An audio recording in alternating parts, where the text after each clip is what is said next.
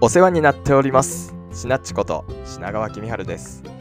地方で中小企業の営業をしながら講演会のファシリテーションやイベントの司会舞台俳優なんかもしています。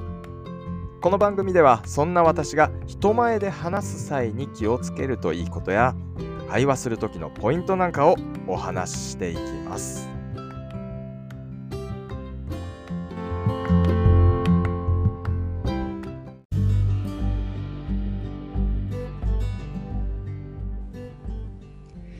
さあさあ今日も始めていきますけれども今日も昨日に引き続き保護者代表謝辞のコツと銘打ってお話ししますが今日の内容は話題選びです、えー、私の仲間が卒園式で保護者代表謝辞をすることになったということでもらった質問それをいくつかあったので一つずつピックアップしてるんですけれども今日は、えー、その質問の内容がコロナ禍でイベントがほぼなかったから話題が少ないどうしようというものです。ねえ、切ないですね。イベントが少なかったのは。本当に、お子さんはもちろん、親御さんも。ねえ、晴れ舞台とか少なかったら残念ですけれども、そこは残念でした、本当に。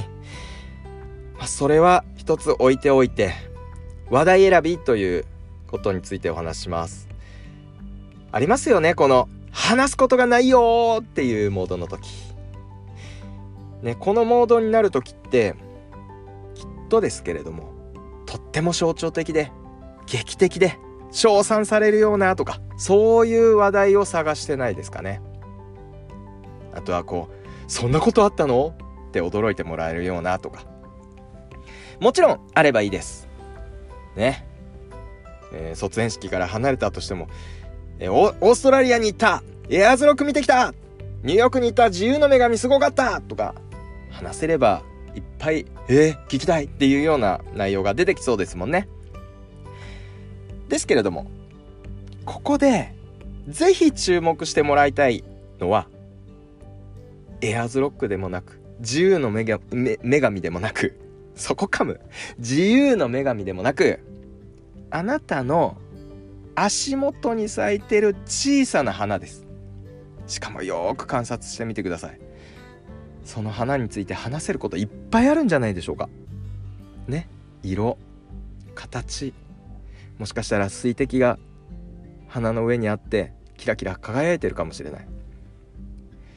そんな風に普段の何気ないことにも面白いことがないか観察してください。振り返ってみてください。まあ、今回の謝辞で言えば普段の生活の中に幸せな変化はなかったですかね。多分毎日あったはずです。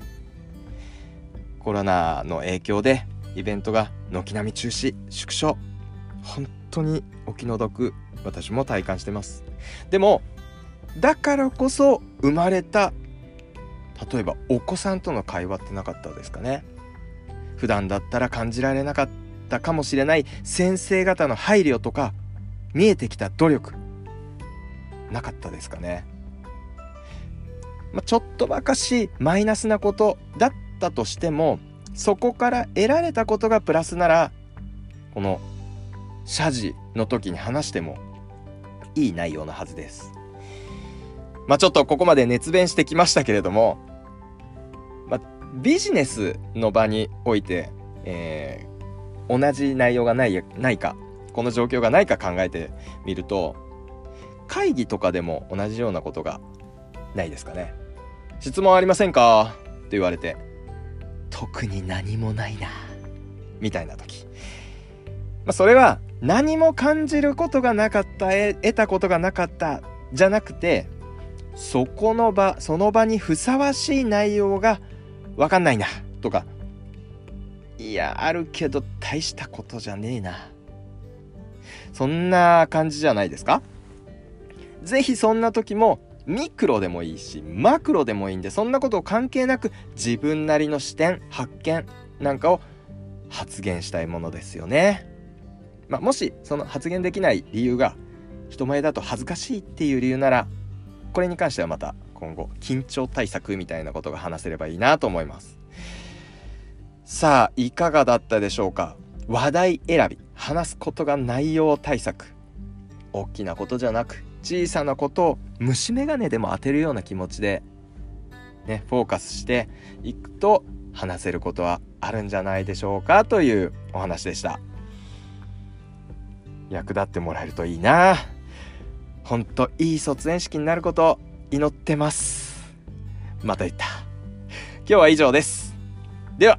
またよかったら聞いてください。失礼します。